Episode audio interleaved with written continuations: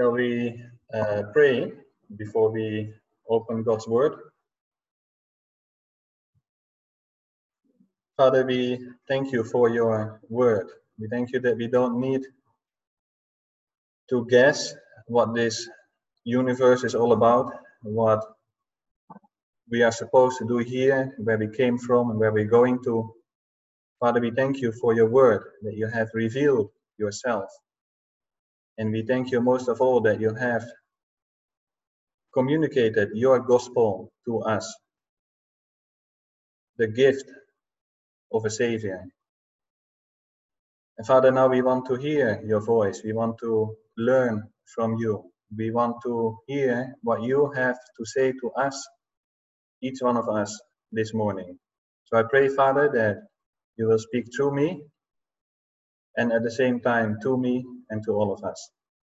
That you will change our heart and work your purpose in our lives. In the Lord Jesus' name. Amen. All right. We have uh, finished the series on Joseph last week when Billy preached.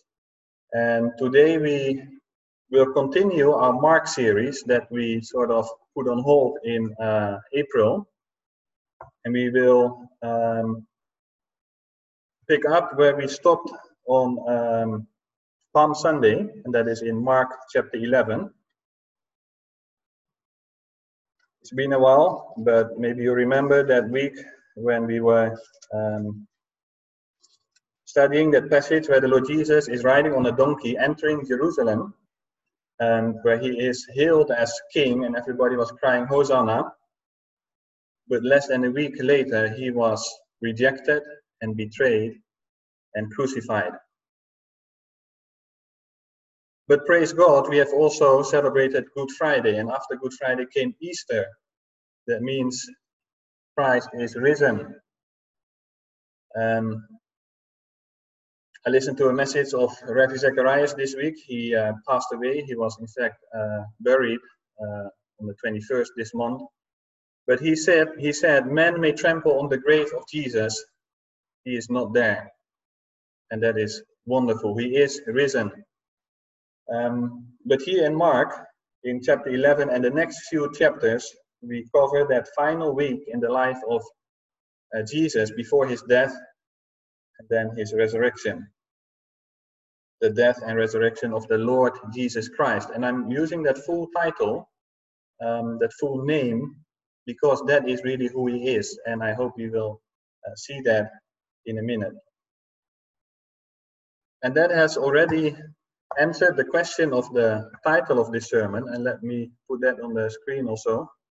I have named this uh, sermon, Who Do You Think You Are? That was a question that was addressed to Jesus.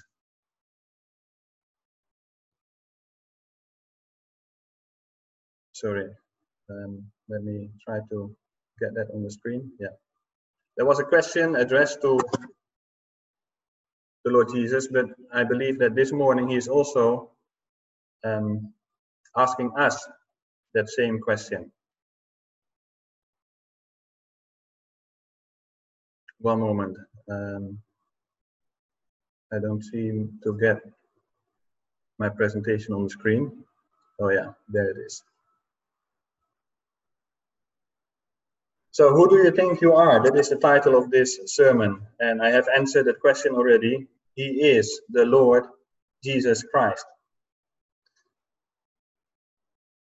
And then secondly, let's ask ourselves that question. Who do we think we are? We will go through the text um, in Mark chapter 11, verse 11 through 33.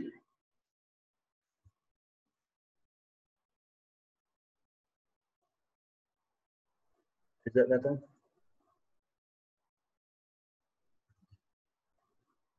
Sorry, there's a technical technical problem here. Let me fix that.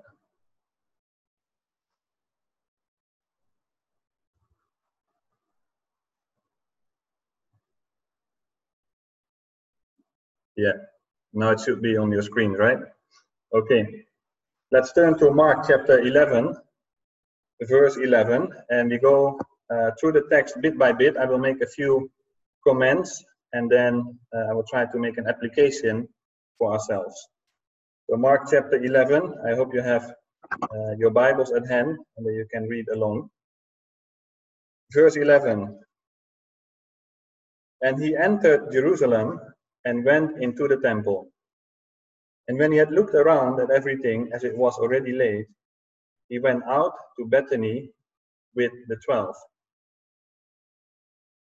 So Jesus enters the temple, and that was really the heart of the Jewish religion. And he looks around. We will see later in the chapter what exactly he saw. We will also see what he thought about it and how he is going to react to that as he will cleanse the temple. We will read that later on. But here, he just looks around. He doesn't do anything. He leaves the city very calm, very patient, and also very wise. And there's a lesson in that for us. Let's try to remember that when we are angry about something, when we feel we have a right to speak up or to shake our fist, talk about it with Father. Rest first, be balanced, be wise, and then only do what needs to be done. Then verse 12 through 14. On the following day, when they came from Bethany, he was hungry. And seeing in a distance a fig tree in leaf, he went to see if he could find anything on it. When he came to it, he found nothing but leaves, for it was not the season for figs. He said to it, May no one ever eat fruit from you again. And his disciples heard it. So that is quite strange, and it seems very much out of character. What is Jesus doing? Why is he talking to a tree in the first place? And why is he cursing that tree? Because that is what he does. He curses the tree. It wasn't even the season for figs. And I thought that Jesus was nice and kind and very gentle. But now he is cursing a tree, and further down in the chapter, he's going to overturn tables and cleanse a temple.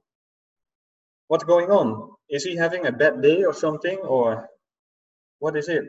Is he losing his temper? Well, of course not. Jesus is perfect. In the Old Testament, the fig tree often stands as a metaphor for Israel. Let me show you one verse where we see that. In uh, Hosea 9, verse 10, it says, Like grapes in the wilderness, I found Israel, like the first fruit on the fig tree in its first season. But then in uh, Jeremiah 8, verse 13, where God is addressing Judah and Jerusalem, he says, When I would gather them, declares the Lord, there are no grapes on the vine, nor figs on the fig tree. Even the leaves are withered. You see, the Messiah has come, but all he finds is leaves, no fruit. And even though it was not the time of figs, there should have been plenty of green, immature figs on that tree, the promise of future fruitfulness. And that was not so much about this tree, it was about the nation of Israel. There should have been at least those green, immature fruits of repentance and faith, but there wasn't any fruit, only leaves. Remember what the Lord Jesus said in Mark 7, um, quite some time back. We covered that chapter. He says, These people honor me with their lips, but their heart is far from me. We have now come to the end, the close of the ministry of the Lord Jesus here. Three and a half years have passed. He has spoken to them, he has healed them, he has been teaching them, ministering to them, proving that indeed he was the Messiah. And what is the result? No fruit, only leaves. Yeah, they were crying, Hosanna, Hosanna. But it was empty. It was only leaves. One week later, they would cry, Crucify him. And so here, Jesus is cursing that fig tree. that tree symbolizing the nation of Israel as natural people has come to an end. And then he moves on to the temple. Let's read that in verse 15 through 19. And they came to Jerusalem, and he entered the temple and began to drive out those who sold and those who bought in the temple. And he overturned the tables of the money changers and the seats of those who sold pigeons. And he would not allow anyone to carry anything through the temple. And he was teaching them and saying to them, Is it not written, My house shall be called a house of prayer for all the nations? But you have made it a den of robbers.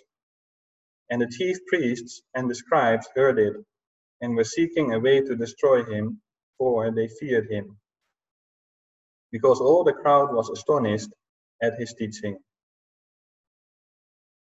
And when evening came, they went out of the city. So it was peak season in Jerusalem. It was just before Passover. A lot of people, pilgrims, were gathering there. And there were money changers making huge profit. And other people were selling animals for sacrifice. And they were turning worship into business. Even pigeons they were selling. Pigeons that only the poor people could afford. People like Joseph and Mary, remember? Even those poor people were being exploited. And Jesus overturns the tables he stops the service. Nobody could carry anything through the temple. And he says, You have made it a den of robbers. That means criminals feel safe here. That is what was happening. And of course, they had very good excuses for their business. They were just being practical.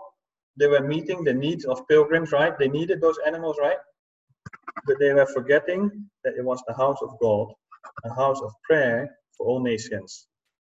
And they were in fact hindering the people who came with a sincere heart and who were sincerely searching for God. They were hindering them by turning things into a business and by doing things their own way.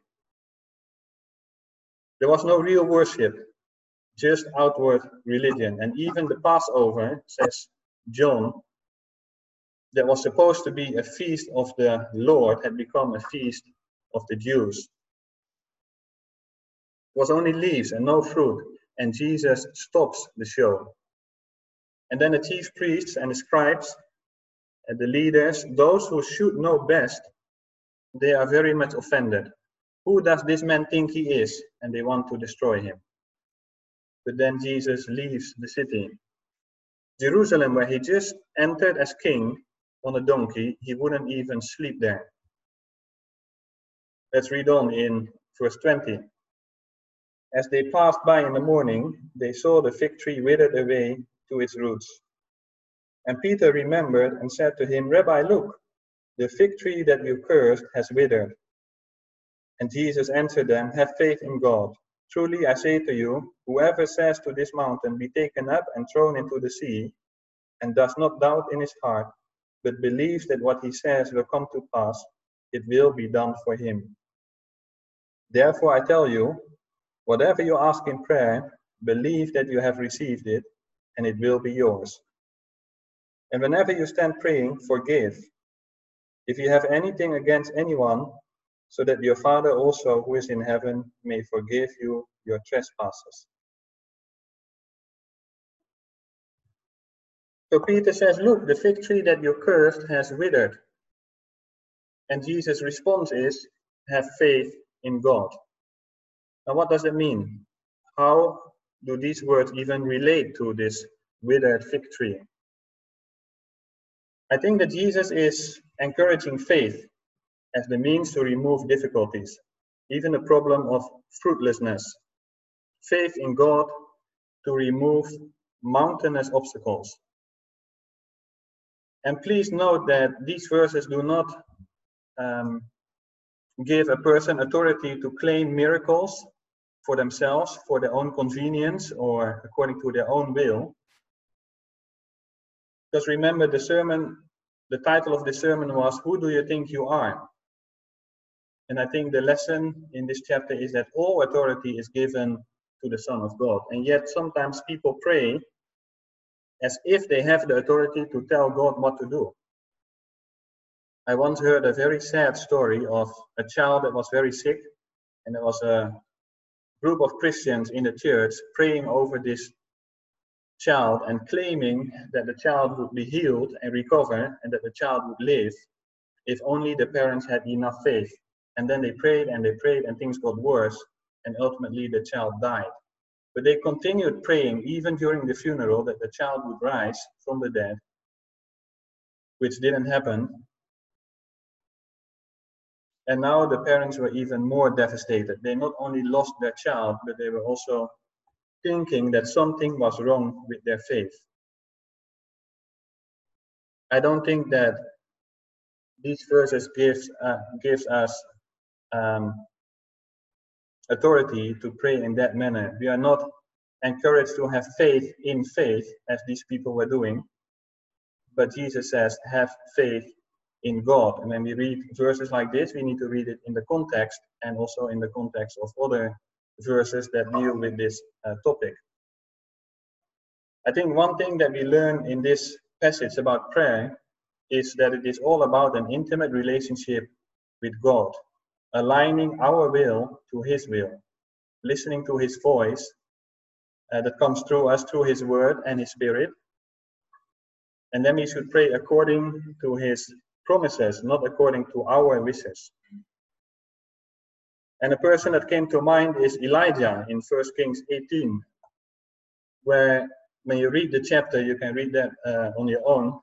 1 Kings 18, in the first verse, God says to Elijah, I will send rain. That was a promise. But there was a problem of the fruitlessness of Israel. There was idolatry. The people were serving Baal. And that was standing in the way of blessing as a huge mountain. And Elijah stands alone on that mountain as God's faithful servant, calling for fire from heaven. I think you know the story. And God answers. And then these false prophets of Baal are killed. And then Elijah tells Ahab to go home because he says there is the sound of the rushing of rain. That was after three and a half years. And then Elijah climbs to the top of the Mount Carmel, bows himself down on the earth, puts his face between his knees, and he prays seven times. And Elijah the prophet, by faith, says Hebrews 11, verse 33, he obtained the promise of God. The heavens grew black with clouds and wind, and there was great rain. And James in the New Testament, he reflects on this story about Elijah, where he says in James 5, verse 16, the prayer of a righteous person has great power as it is working. Elijah was a man with a nature like ours, and he prayed fervently that it might not rain. And for three years and six months it did not rain on the earth. Then he prayed again, and heaven gave rain, and the earth bore its fruit. So for three and a half years there was no rain, no fruit. Do you see the parallel here with the ministry of Jesus, who was also ministering for three and a half years but there was no fruit. And now it was over with Israel as natural people, people in the flesh. There was no fruit, only leaves. And John the Baptist, at the beginning of the ministry of Jesus, he put the axe at the root of the tree. And now, three and a half years later, the fig tree was cursed. The most privileged people in the world, the people of God, had failed. And what does that say about us? But thank God, Jesus went on to the cross. He did what we could not do. Then he rose and went back to heaven and poured out his spirit. Today is Pentecost. Natural man cannot produce fruit for God, but the Spirit came. And then, after the Spirit was poured out, the disciples went out with the promises of God all power is given unto me. And he said, I will never leave you nor forsake you. And they went, spreading the gospel, but they went praying and fasting all the time, removing mountains. And then, as James says, the earth bore its fruit. And I think this is the prayer of faith spirit filled, intimate with God. But you can't do that when you hold a grudge against somebody else. So Jesus says, back to Mark 11, verse 25, whenever you stand praying, forgive if you have anything against anyone. Are you saved by grace?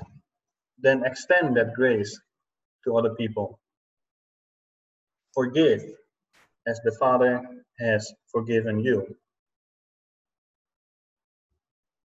Then, verse 27, Mark 11, verse 27. And they came again to Jerusalem. And as he was walking in the temple, the chief priests and the scribes and the elders came to him.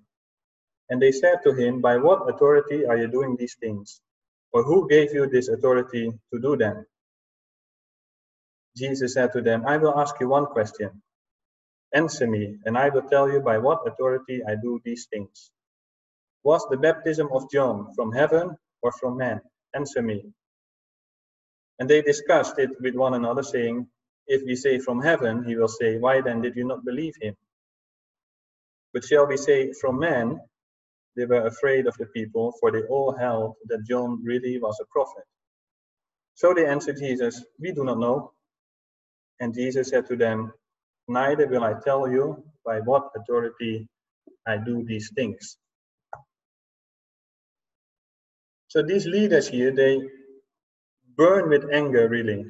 He touched their temple. That's how they felt. And they, they would really want to kill him, but they have to control themselves because of the crowd. So instead, they challenge him by asking questions. He must be brought down somehow. By what authority are you doing these things? And Jesus replies with a question, which, by the way, is already a proof of his authority.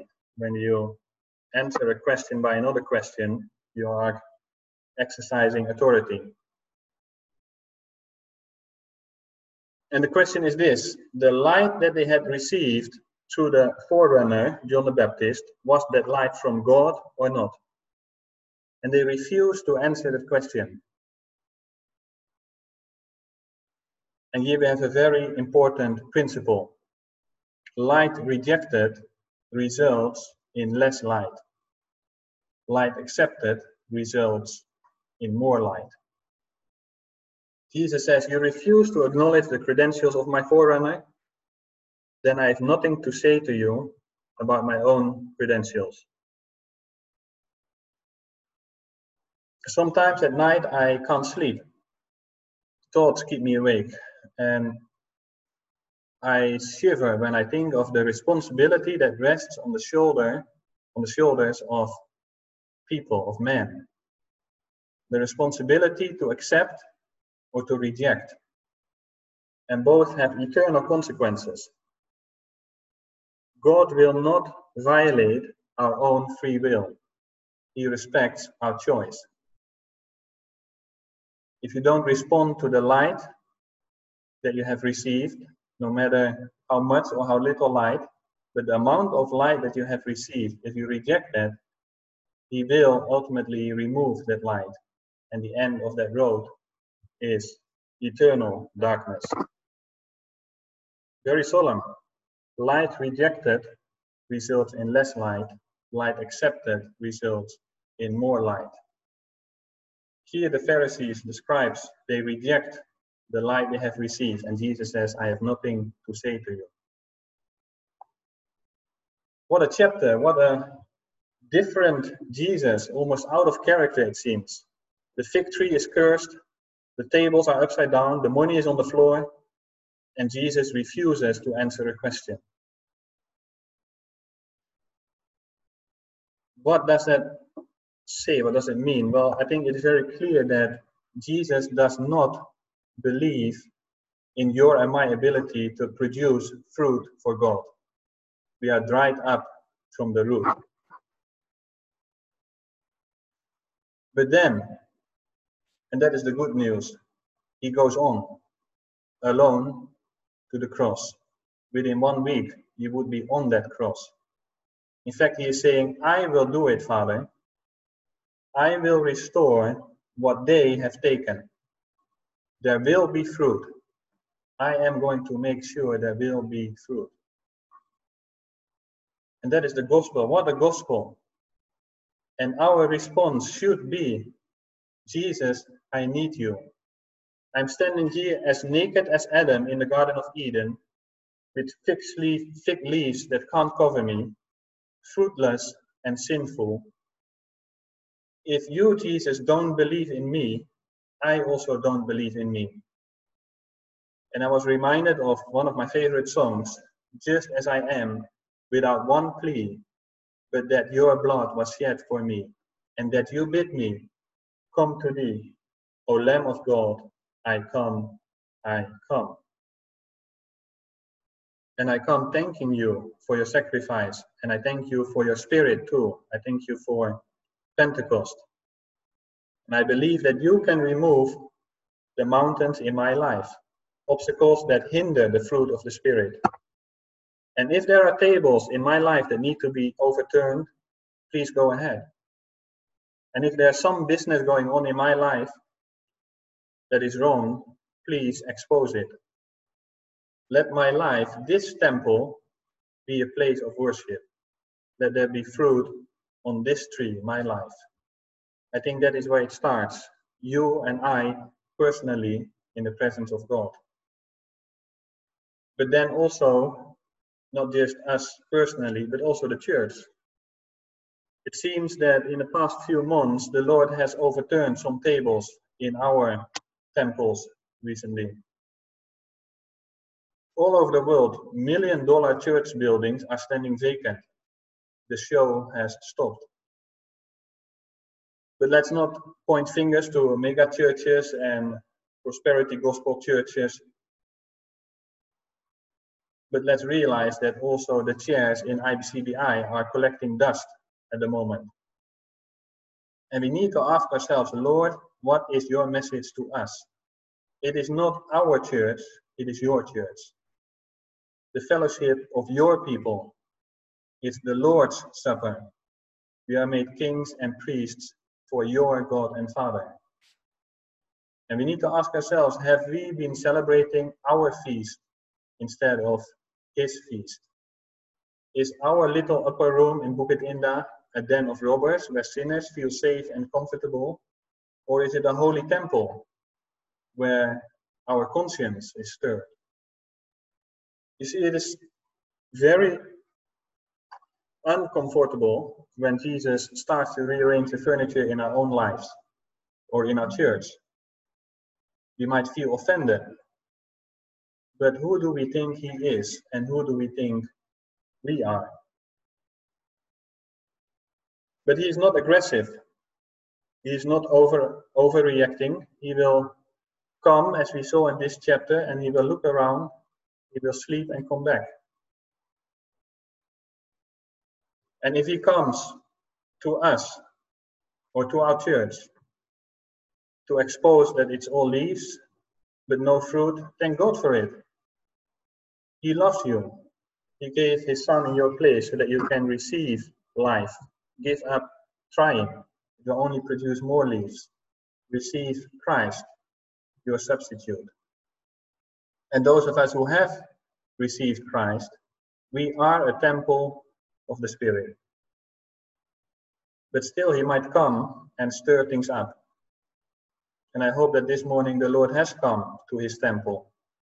And let's not question his authority, but rather ask him, Lord, what is it that you want me to see? And then have faith that he can remove that mountain. Shall we pray?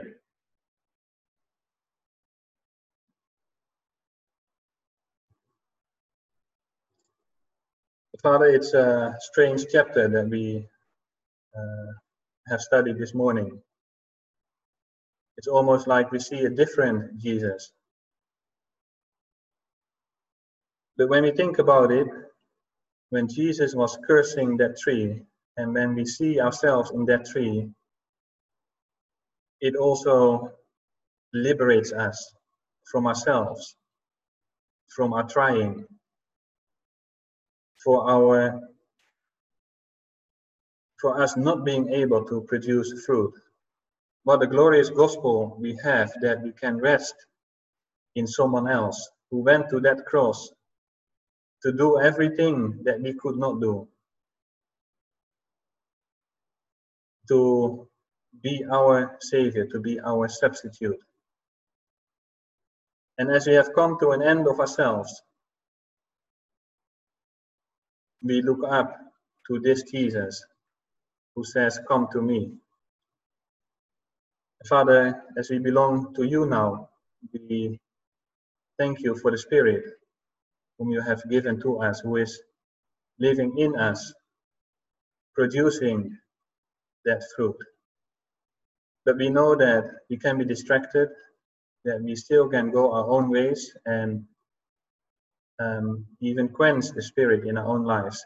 So, Father, we pray that you will stir us up and teach us what you want to teach us, that you show us what we need to see and help us to believe that you are able to overcome in our lives.